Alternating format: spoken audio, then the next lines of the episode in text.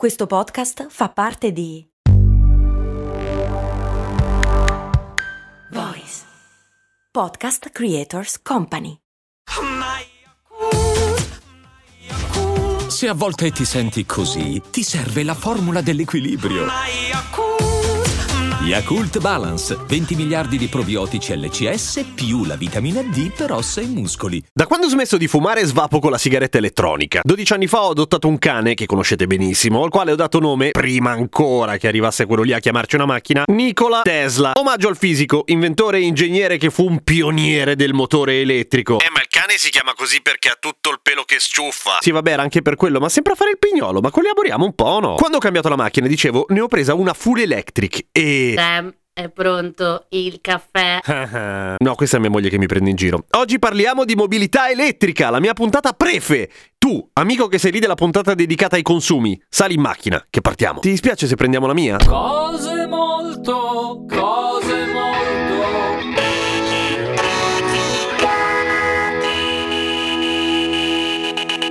Ah, partiamo dalla roba più semplice, la domanda che tutti mi fanno, ma guidare una macchina elettrica com'è? Una figata. Innanzitutto perché ha il cambio automatico, anzi di più, si guida con un pedale solo. Giuro, smetti di accelerare e lei frena, come un videogioco. È una funzione che puoi mettere e togliere, però ovviamente perché toglierla, una figata. Poi perché essendo elettrica è anche super tecnologica, la puoi riscaldare o raffreddare prima di entrarci. La sua macchina è riscaldata, Mr. James. Jam, non James. Certo, Mr. Jam James.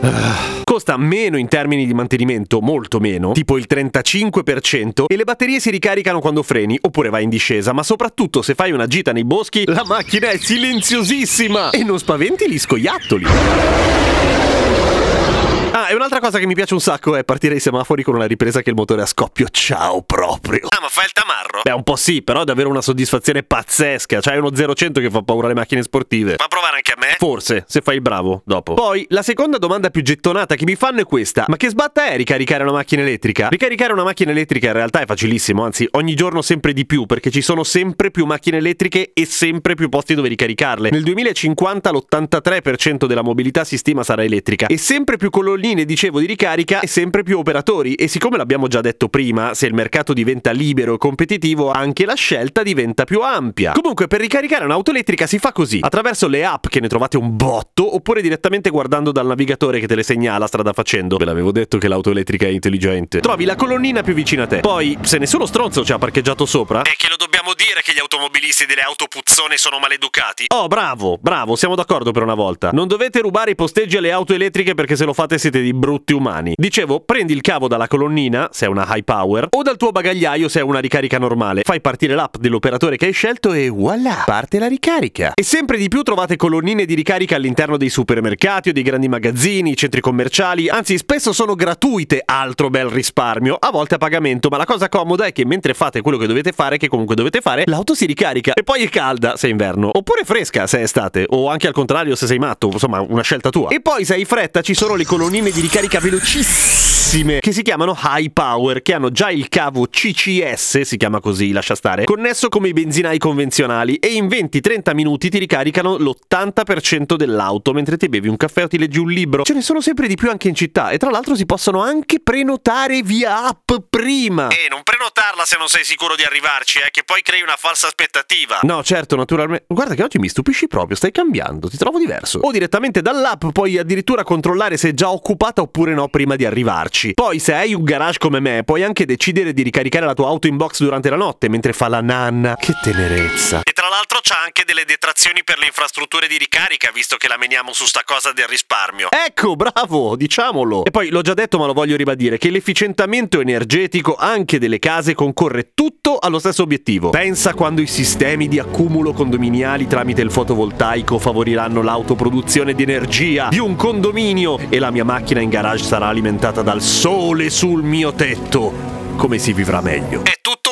Si morde la gola. Sì, è sempre la coda, però ok. Però dillo che la mobilità elettrica mica è solo privata, se no ci viene il dubbio che ti ha pagato anche qualcun altro, eh. Ma sì, certo, ci sono i car sharing naturalmente, con i monopattini, gli scooter e anche le auto e anche un sacco di flotte di mezzi pubblici elettrici che andranno sempre di più a crescere. Pensate che il comune di Savona dal 2021 ha ben tre linee di trasporto pubblico con mezzi tutti full electric. Eh sì, bravo, e dillo anche che quelle linee lì hanno delle camere di sicurezza, sensori ambientali, pensiline intelligenti con pannelli fotovoltaici fotovoltaici, eppure sistemi di pagamento digitale per i biglietti sull'autobus. O- ovvia- ovviamente. Eh, bravo. Queste tecnologie, lo abbiamo detto anche nella puntata introduttiva, l'elettrificazione dà anche la possibilità di efficientare i servizi elaborando dati e disegnando città più intelligenti. E per finire ci sono un sacco di vantaggi economici oggi per passare all'elettrico, cioè l'esenzione del pagamento del bollo e superbollo, anche se la tua macchina è un bolide, delle tariffe assicurative agevolate, la circolazione garantita nei giorni di blocco del traffico e nelle ZTL, le zone traffico limitato, l'esenzione del pagamento della sosta a tariffa. Insomma, se avevate dei dubbi, non avevateceli più. Anche il vostro Super Gem, che salva il mondo dai dubbi e dalle cose fallaci, guida l'auto elettrica che fa felici grandi e piccini e anche al pianeta. E anche al pianeta. Certo, anche al pianeta. Ci vediamo settimana prossima con l'ultima puntata di cose molto elettrificate, quindi ripassate che vi interrogo.